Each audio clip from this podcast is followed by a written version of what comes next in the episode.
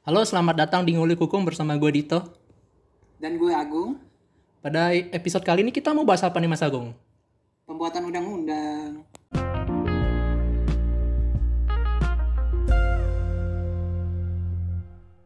Sebelum kita membahas pembuatan perundang-undangan, kita lihat lebih dulu mengenai hierarki perundang-undangan di Indonesia.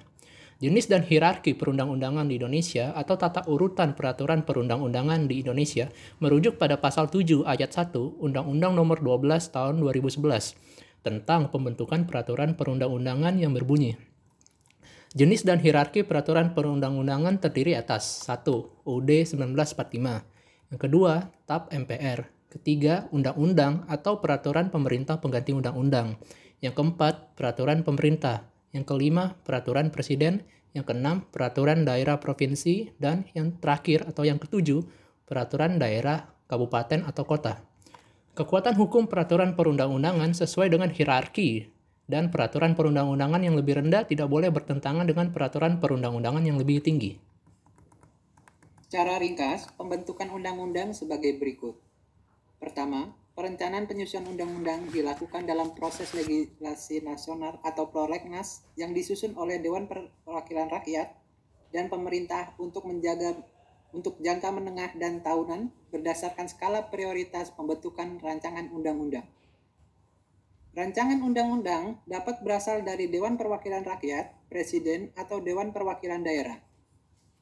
Rancangan undang-undang dari Dewan Perwakilan Rakyat dapat diajukan oleh anggota, komisi, atau gabungan komisi. Rancangan undang-undang yang berasal dari Presiden diajukan dengan surat Presiden kepada pimpinan DPR. Rancangan undang-undang dari Dewan Perwakilan Daerah diajukan oleh Dewan Perwakilan Daerah, diajukan secara tertulis oleh pimpinan Dewan Perwakilan Daerah kepada pimpinan De Dewan Perwakilan Rakyat.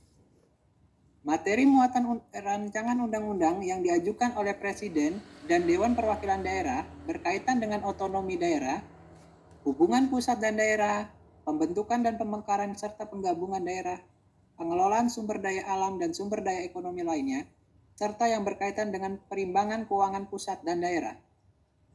Rancangan undang-undang diajukan dan disertai dengan naskah akademis kecuali rancangan undang-undang mengenai anggaran belanja negara, penetapan peraturan pemerintah pengganti undang-undang menjadi undang-undang, atau pencabutan undang-undang atau pencabutan peraturan pemerintah pengganti undang-undang. Dalam keadaan tertentu, hanya Dewan Perwakilan Rakyat dan Presiden yang dapat mengajukan rancangan undang-undang di luar prolegnas.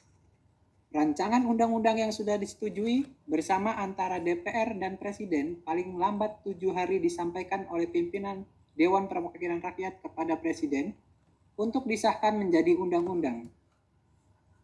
Jika dalam hal rancangan undang-undang tidak disahkan oleh Presiden dalam waktu paling lambat 30 hari sejak rancangan undang-undang tersebut disetujui bersama, rancangan undang-undang tersebut tetap sah dan menjadi undang-undang dan wajib diundangkan.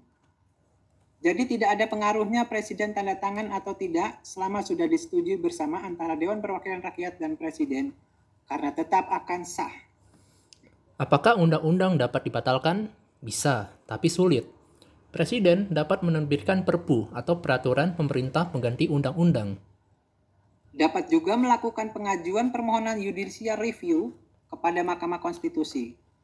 Pemohon adalah pihak yang menganggap hak atau kewenangan konstitusional lainnya dirugikan oleh yang berlakunya oleh berlakunya undang-undang, yaitu perorangan warga negara Indonesia, kesatuan masyarakat hukum adat sepanjang masih hidup dan sesuai dengan perkembangan masyarakat dan prinsip negara kesatuan Republik Indonesia yang diatur dalam undang-undang.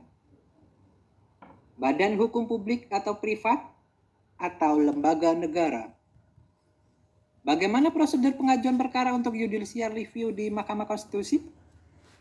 Pengajuan permohonan judicial review ke Mahkamah Konstitusi diajukan langsung ke gedung Mahkamah Konstitusi di Jakarta atau bisa secara online melalui halaman www.mahkamahkonstitusi.go.id. Permohonan harus ditulis dalam bahasa Indonesia baku, ditandatangani oleh pemohon atau kuasa yang dibuat dalam 12 rangkap. Permohonan yang dibuat harus memuat jenis perkara yang dimaksud, disertai bukti pendukung dengan sistematika antara lain identitas dan legal standing posita, posita petitum, petitum. Sekian podcast kali ini. Mohon maaf apabila ada kekurangan dan kesalahan.